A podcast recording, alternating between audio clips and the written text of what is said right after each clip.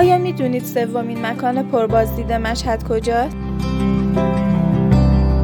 سلام به همراهان همیشگی هشتیا. امروز می‌خوام پارک کوهسنگی یکی از تفرجگاه های مهم مردم مشهد رو بهتون معرفی کنم که جز قدیمی ترین و زیباترین پارک های ایران شناخته شده. لطفا تا آخر این پادکست همراه من باشید.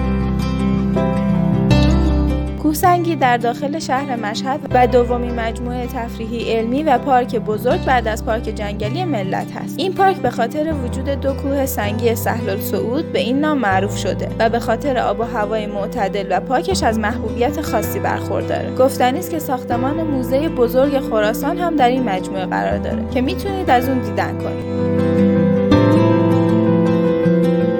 برای کسب اطلاعات بیشتر با کارشناسان ما در هشیار در ارتباط باشید. ممنون که تا آخر این پادکست با ما همراه بودید. امیدوارم لذت برده باشید. ما را در اینستاگرام دنبال کنید.